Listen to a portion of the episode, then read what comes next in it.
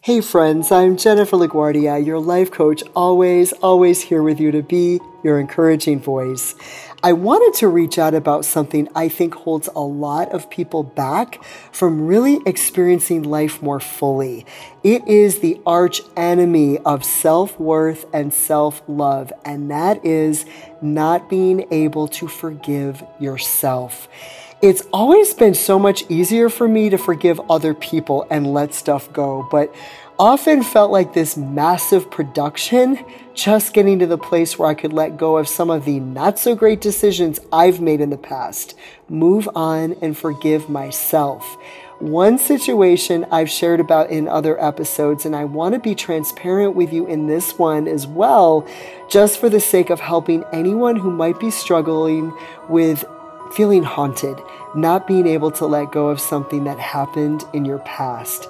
Several years ago, I had gotten involved with someone who at first appeared as everything I had dreamed of. I moved out of the country just to be with him, and I married him before taking the time to see all the true colors behind this mesmerizing facade. It was an emotionally abusive nightmare that could have become so much worse if I hadn't been agreeable and just played along.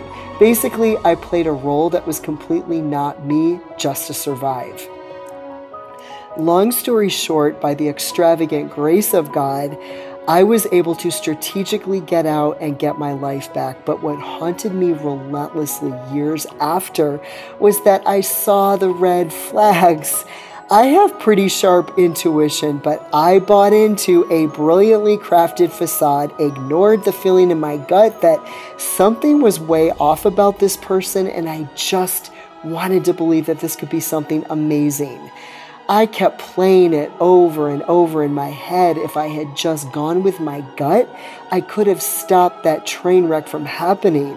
And what felt worse was pretending for so long like everything was okay, stuffing the truth along with the real me as far away as possible.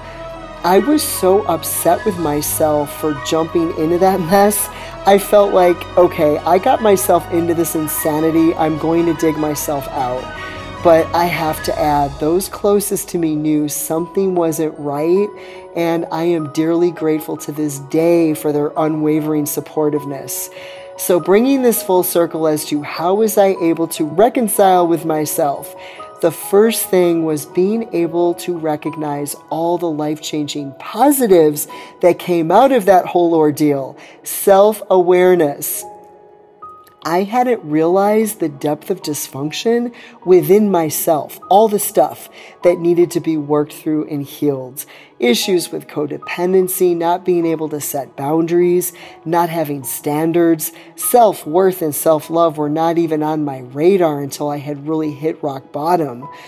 One of life's greatest ironies, and one of the many ways I believe with all my heart God can turn a train wreck into a breakthrough, is using that train wreck to reveal what needs to be healed and what changes need to be made for positive growth to happen. The other major piece is choosing to not live defeated. I refused to be a victim, but to take that experience and help others with how I've been very blessed to overcome, which ultimately has led me here with you today. My greatest joy is to speak life and hope into other people's lives and to be the light of hope in someone's darkness. I wouldn't be able to do this if it weren't for the life experiences I've been through. Friends, even though you can't change what happened in the past, you absolutely have the power to change how your story is going to go moving forward right here, right now. You can do this by first recognizing where you were in your life, recognizing what maybe needed to be healed or changed, and then choosing to become better and making it be your mission to help make other people's lives be better based on what you've been through. This was my pathway to forgiving myself. The last piece taking this on a deeply, deeply spiritual level, I share this with you because of how real, how raw, and how authentic my experiences are with this.